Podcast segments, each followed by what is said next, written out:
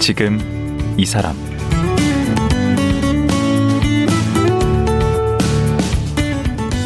안녕하세요. 강원국입니다. 살아있는 동안 가능하면 맞닥뜨리고 싶지 않고 또 피할 수 있으면 피하고 싶은 것이 죽음일 것입니다. 그런데 매주 죽음과 마주하는 사람이 있습니다. 서울대학교 법의학과 유성우 교수인데요. 봄에는 꽃보다 시신을 더 많이 본다고 하네요. 유성호 교수 만나보겠습니다.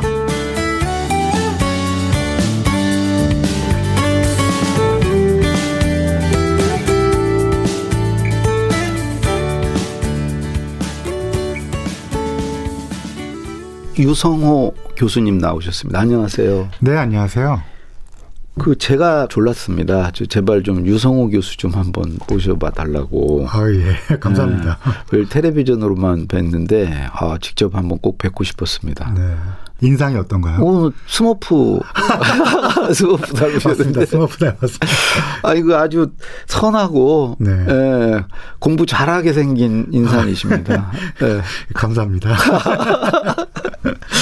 그 근데 그 소개를 할 때 죽어야만 만날 수 있는 남자 뭐 이렇게들 방송에 소개하고 그러더라고요. 그렇죠. 제가 하는 직업이 아무래도 돌아가신 분들을 검사하는 음. 에, 직업이다 보니까 그러니까 죽어야 만날 수 있는 남자 어떻게 보면 섬찟한데요. 음. 또 전혀 틀린 말도 아닐 수도 있겠네요. 그러면 매일 만나지는 않으실 거고 그럼 일주일에 정해져 있습니까? 그렇습니다. 저는 이제 월요일이랑 금요일이 아 일주일에 두 번 만나요? 네 그렇습니다. 사실 매일은 못합니다. 왜냐하면 네. 이게 이제 그 부검을 하고 부검으로 끝나는 게 아니라 감정서를 작성을 해야 되는데요. 아, 사실은 진짜 작업은 감정서 작성이거든요. 어 글쓰기네. 네, 그렇습니다. 뭐, 예, 글쓰기네요. 네. 강원 선생님 모시고 글쓰기 맞, 맞습니다. 그래서 그게 좀 시간이 많이 걸려서요. 글쓰기가 필요하지 않은 데가 없구나. 이 부검의도 글쓰기 공부해야 된다. 정말. 뭐, 물론 형식이야 정해져 있지만 어떻게 보면 그 유저, 예를 들면 이걸 사용할 사람들이 누구냐 하면 아. 예를 들어 경찰, 네. 검찰 이런 분들이기 때문에 음. 너무 저희 언어만 쓰다 보면 그분들이 이 용어가 뭔지 모를 수도 있잖아요. 음. 그리고 또 너무 쉬운 용어로 쓰면 전문 용어라는 게 온전히 충분히 뜻을 담을 그런 그릇인데 그렇죠. 그런 개념이죠. 맞습니다. 그래서 전문 용어를 포기하면 또 이게 안 되는 부분도 있고 그래서 그렇죠.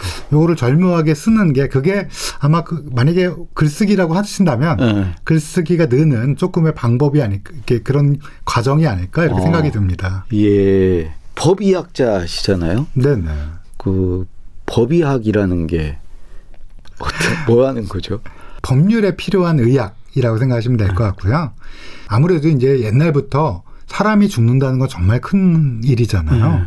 그래서 이게 어떤 원인으로 또 어떤 종류로 예를 들면 타살이냐, 어, 어. 사고사냐 이런 게 중요하잖아요. 음. 그러니까 이제 이게 법률에서 요구하다 보니까 그래서 이제 법의학이라는 용어가 있고 저희가 또 하는 일이 예를 들면 유전자 검사라든지 어. 아니면 뭐 독극물 검사라든지 이런 것도 하고 있으니까요. 음. 아무래도 이제 법률의 시행에 있어서 필요한 그런 과정을 해주는 의학이라고 생각하시면 될 것 같습니다. 오. 그 우리나라 법의학 수준은 어느 정도인가요? 뭐 아시다시피 한국 사람들은 시키면 열심히 잘 하잖아요. 그럼요. 영리하죠. 음. 그래서 뭐 세계적으로 뭐 최상이다 뭐 이렇게는 말씀 못 드려도 세계적 수준, 수준은 된다 이렇게 말씀드릴 수 있는데 다만 안타까운 건 최근에 이제 법의학이라는 게 실제로 칼을 들지 않고 엑스레이를 찍는 거, CT나 MRI를 돌아가신 분한테 찍는 게 전 세계적으로 요즘엔 추세예요. 아, 그래요? 그렇습니다. 그래서 근데 문제 우리나라는 아무래도 이제 그게 기기가 딱 세 대가 있습니다. 우리나라엔.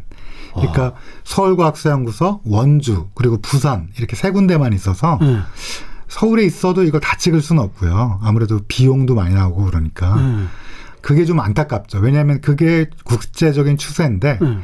우리나라에는 아직까지는 이제 몸으로 부- 법의학자들이 몸으로 하는 거는 괜찮은데 이제 한 10년, 20년 지나면 그렇게 영상으로 하는 게 아, 해부를 않고. 그렇습니다. 이제 음. 지금까지는 이제 해부도 하고 또 영상 매칭해 갖고 음. 이게 맞나 이런 것도 하고 있는데요. 음.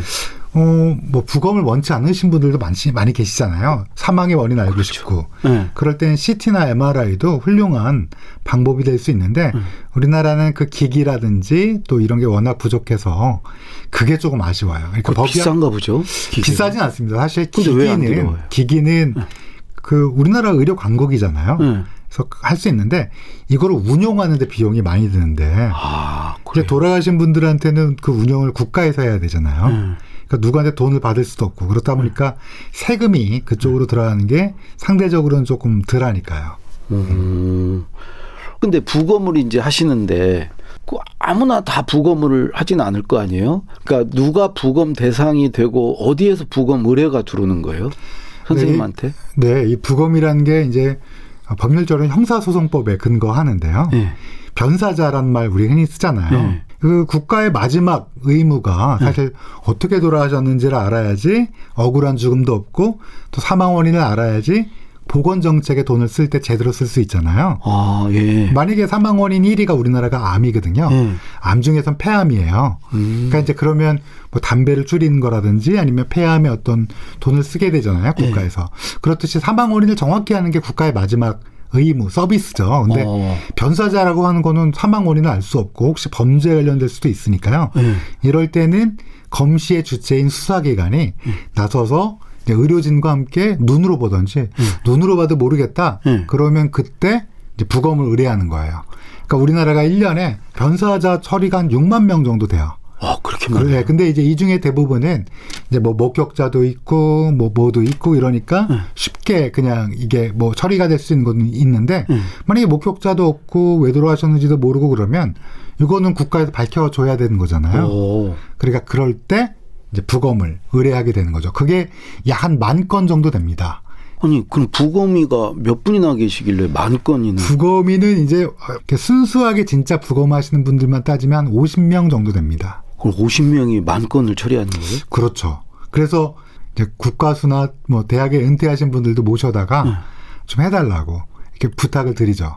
그래서 어, 억지 억지로 이렇게 꾸, 꾸려나가고 있는데 그럼 많은 분들이 이제 그 부검의를 좀 늘리면 안 되냐 그러는데 네. 부검의가 저희가 대개 다 병리 전문의입니다. 그러니까 전문의 중에 병리라는 게 또 있어요. 병리학. 네, 맞습니다. 잘하시네요. 음. 역시. 아, 집에 환자가 또 많습니다. 아, 예. 예. 그래서 이 병리 전문의가 부검의가 되는 경우가 많은데요. 네.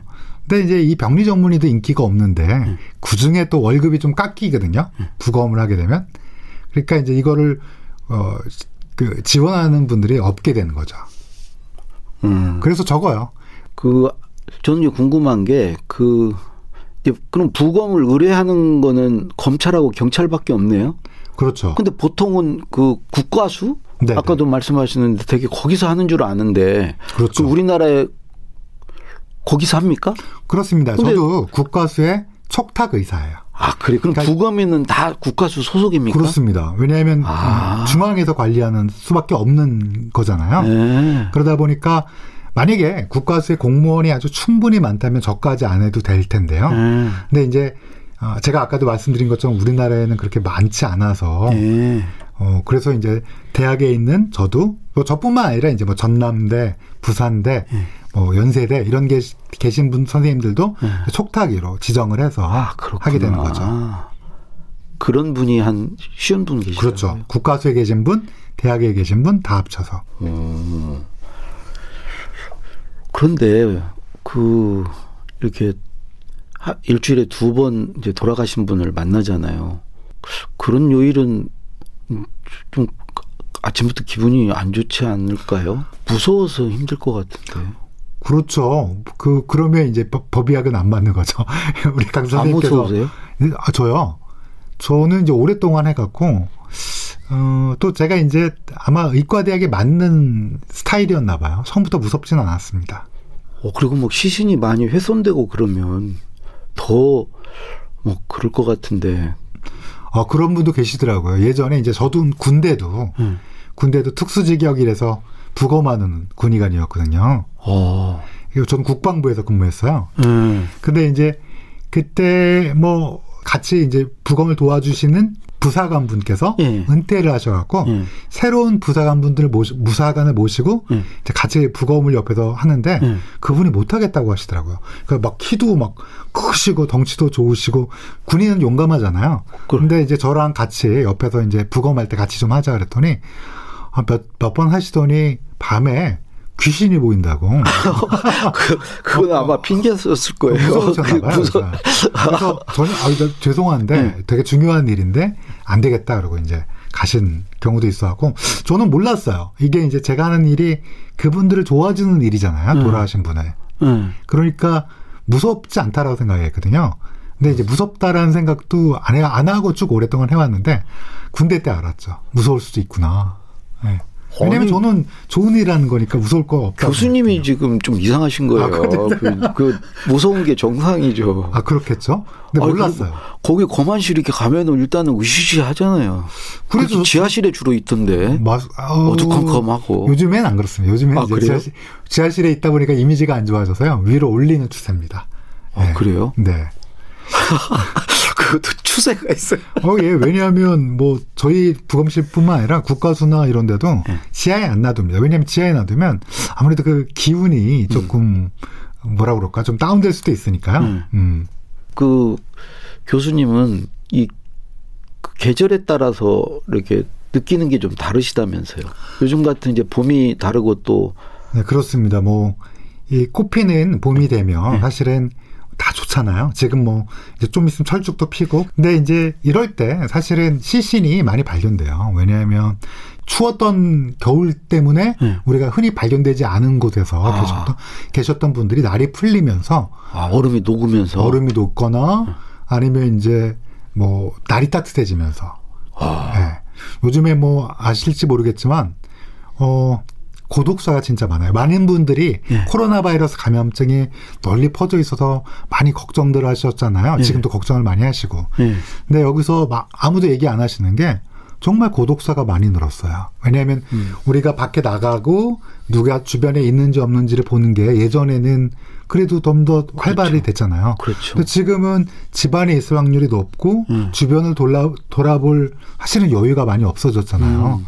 그러다 보니까 어 우리가 이렇게 예상치 못했던 그러니까 발견하지 못했던 분들이 그냥 쓸쓸히 돌아가신 분들이 음. 많이 계시고 그게 계절이 봄이 되면 어, 어. 이뭐 저는 많이 느껴요. 음. 그러면 발견되시는 경우가 많아요. 어. 옛날에도 그랬는데 음. 코로나 바이러스 감염증 때문에 요즘에 더 그런 게 많이 느껴져서 물론 이게 통계는 낸 건 아니지만 음. 제 개인적으로 아마 다른 법의학자들도 그렇게 느낀다고 얘기한 거 보니까 맞을 겁니다. 봄은 소생의 계절인데 맞습니다. 이게 뭐 원래 소생의 계절인데 음. 잔인한 달일 수도 있겠네요. 또 그 부검 전에 우리 교수님만 이렇게 이 혼자 치르시는 의식이 있으시다면서요? 기도를 좀 하신다면서요? 아, 마음속으로 네. 그 형사님들이랑 담당 형사님들이랑 뭘 발견하셨고 초동수사 때 어떤 게 이제 있는지를 이제 얘기를 한 다음에 네. 그때 꼭 이제 가져오시는 게 신분증이에요. 아. 근데 이 신분증이 아이러니컬한 게 돌아가신 분들이 그대로 얼굴이 있는 경우도 있지만 아까 부패가 심했다든지 음. 훼손됐다든지 이럴 경우에는 이 얼굴이 이 얼굴인지 사실 알기가 어려운 경우도 많아요. 그렇죠. 근데 이제 제가 그 사진을 볼 때마다 가장 뭐라 그럴까요? 밝게 웃고 밝게 근엄한 표정을 짓고 찍는 게 우리 신분증이잖아요. 어, 주민등록증은 그렇죠. 젊었을 가장- 때 사진 이렇게. 맞아요. 네. 젊어. 그러니까 저기 누워 계시는 분은 어 하, 정말 많이들 많이 힘드신 고단한 삶을 사셨던 얼굴인데 여기서 너무나 환하게 웃고 계시고 또 아주 진지하고 전문 분이 보여요. 어, 주민등록증에서는 그렇죠. 예. 신분증은 그럴 수밖에 없잖아요. 예. 그래서 그때 뭐 저만의 의식이라고 하면 좀 그렇고요. 음. 좋은 곳에 꼭 가셨으면 하고 마음속으로 네. 기도를 하고 들어갑니다. 어, 누가 그러던데 그 부검이가 돌아가신 분의 그 마지막 목소리 그걸 들어주는 사람이라고. 네, 혹시 억울한 일이 있거나 음. 아니면 어, 뭔가 남겨야 될 말이 있는 분한테는 음. 사실은 어, 겉에서만 바라봐서 알 수도 있죠. 알 수도 있는데 음. 근데 또 모를 경우도 있잖아요. 그럴 때 마지막에 음. 그 본인의 몸을 들여다보는 음. 제가 또는 저희 법의학자들이 그걸 들어줄 수 있는 마지막 창구가 아닐까 이런 생각은 가끔 음. 합니다. 예.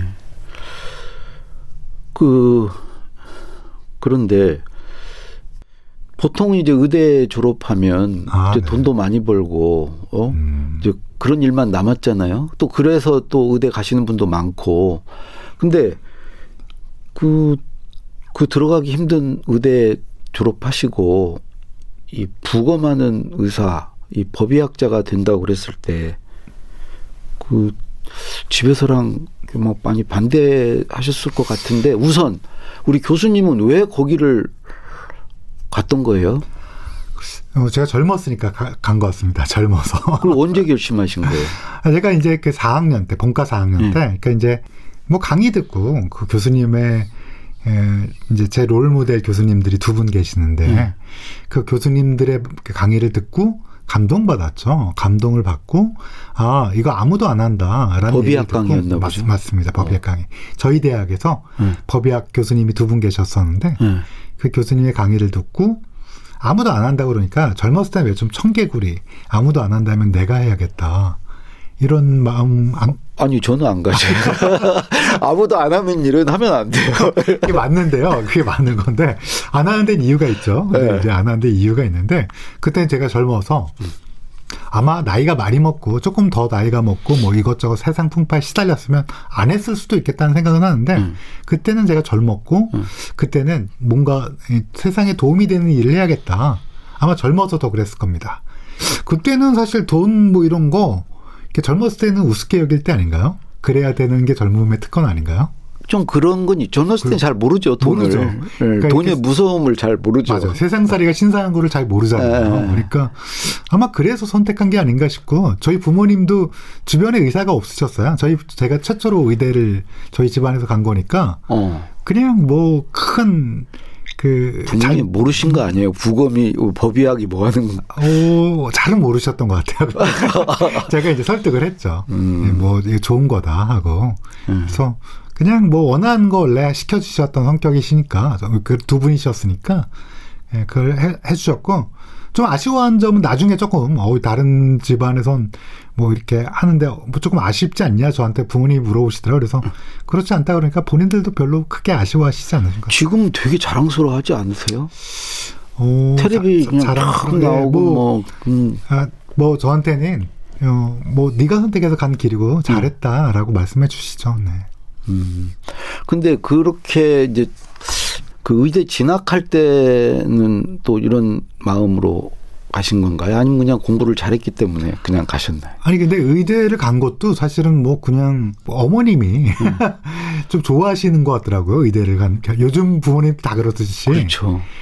저는 이제 공부를 하다 보니까 또 그때 당시에 텔레비전에 어떤 프로그램이 있었냐면 그 사이코 드라마라고 그래서 이정길 씨라고 아세요? 알죠, 알죠. 예, 이정길 음. 그 탤런트 그분이 이제 그 정신과 의사로 나오는 드라마가 있었고 그래서 이제 매해 매 매번마다 뭐 사이코 드라마를 해서 정신과 환자들을 치료하는 그런 어, 드라마가 있었고 그런 거 있었던 것 같다. 네, 예. 굉장히 재밌게 봤어요. 그리고 음. 사랑이 꽃피는 나무라고 어, 있죠, 예, 있죠. 예전에 성장 드라마. 맞습니다. 거기에 주- 의대생들이 주인공이었어요. 어. 그래서 최수종 씨도 나오고 막 이랬던 기억이 나는데 음. 그래서 거, 그 의대를 가면 저렇게 이제 좀 멋지게 음. 뭐 산에 올라가서 예이치의 시를 외우는 거예요. 그래서 저도 그런 일은 없죠. 없습니다. 근데 아니 그때는 그 드라마를 보니까 멋있더라고요. 어. 그래서 나도 이제 여자친구 사귀어서 산에 올라가서 예이치의 시를 외워줘야지 막 이러고 그런 일은 없었습니다. 야, 근데 공부를 잘하니까 그런 생각도 하지. 아유, 그, 그러니까 그- 이제 별 생각 없이 갔다라는 얘기죠. 뭐. 음, 아니 제가 이제 어디서 봤는데 전국 모의고사 수석도 아니, 뭐 하셨던데 원래부터 잘했습니까?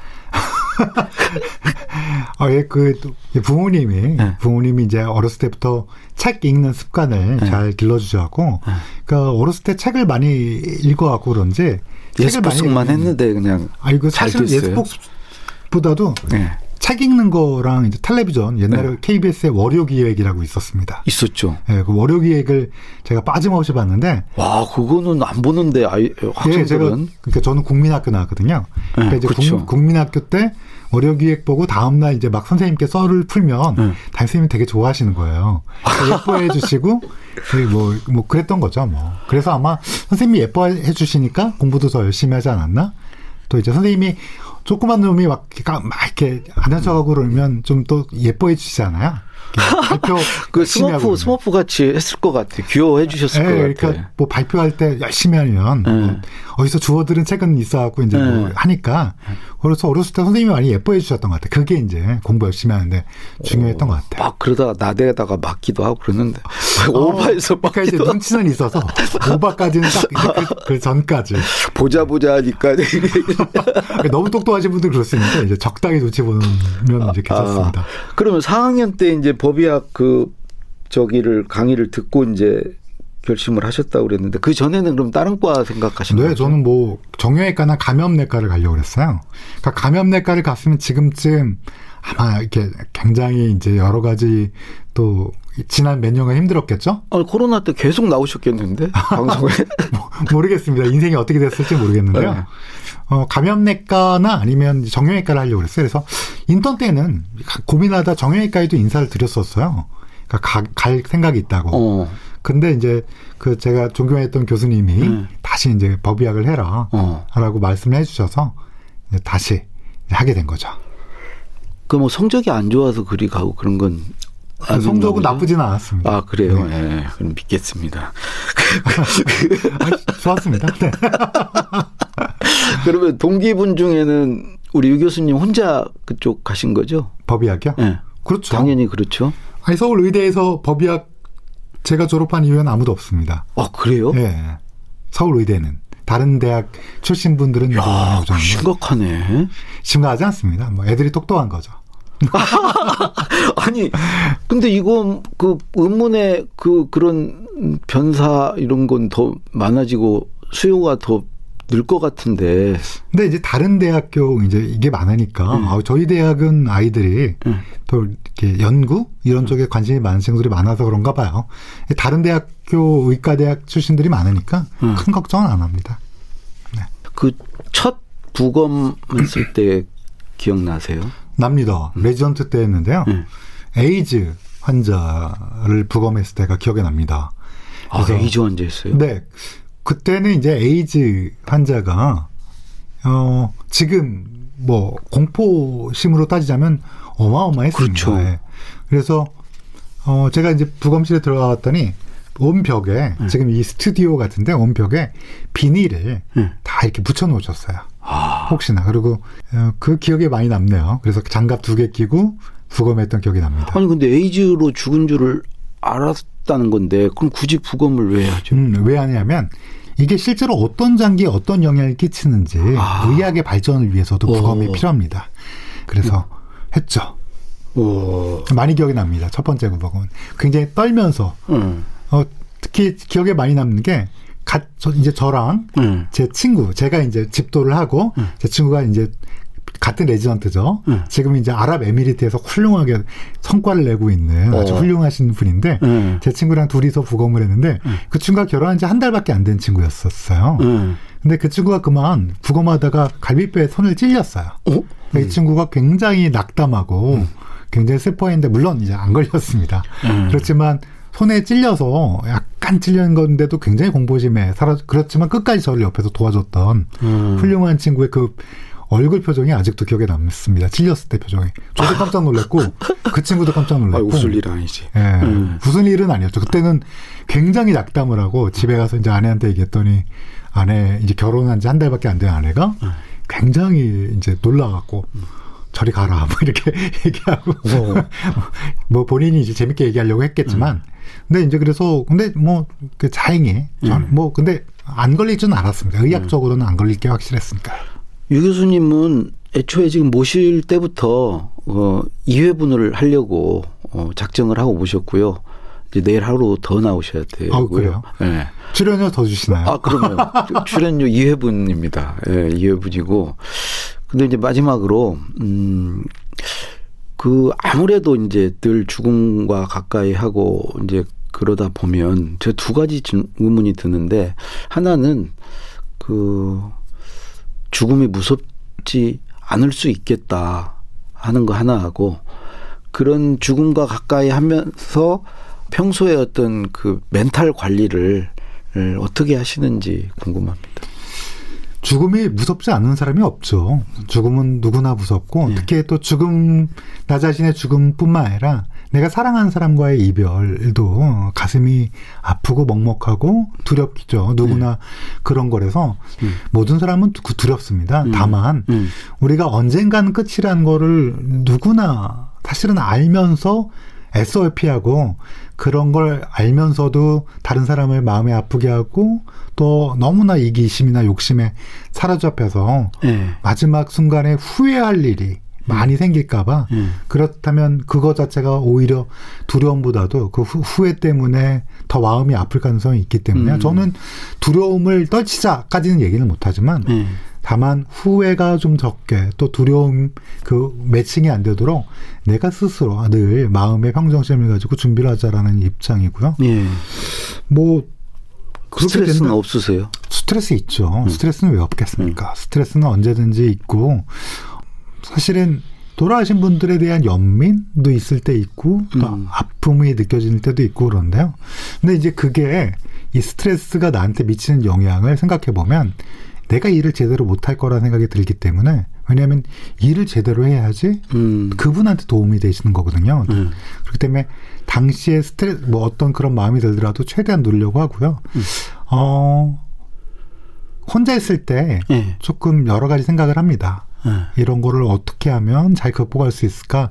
어. 명상이라고 하면 좀 너무 거창하고요. 음. 혼자 있을 때 또는 저는 수영을 하거든요. 일주일에 어. 세번 정도 합니다. 음. 그래서 물 속에서 어, 50분간 왔다 갔다 왔다 갔다 할 때 어, 여러 가지, 뭐, 머릿속을 비우려고 노력하고, 음. 내 머릿속에 있는 두려움, 뭐, 불안함, 또 슬픔, 뭐, 이런 것들을 좀 가시게 하려고, 음. 어, 명상 아닌 명상, 수영이라든지 또 뭐 혼자서 산책도 나가고요. 그렇게 하려고 노력을 합니다. 음. 머릿속의 생각을 정리하려고 노력을 많이 하죠. 예, 나름대로 노력을 많이 하 시네요. 예. 이제 그 오늘 얘기는 여기까지 듣고요. 내일 또 이어서 말씀 듣도록 하겠습니다. 오늘 말씀 감사합니다. 네, 감사합니다. 네. 서울대학교 법의학 교실의 유성호 교수였습니다.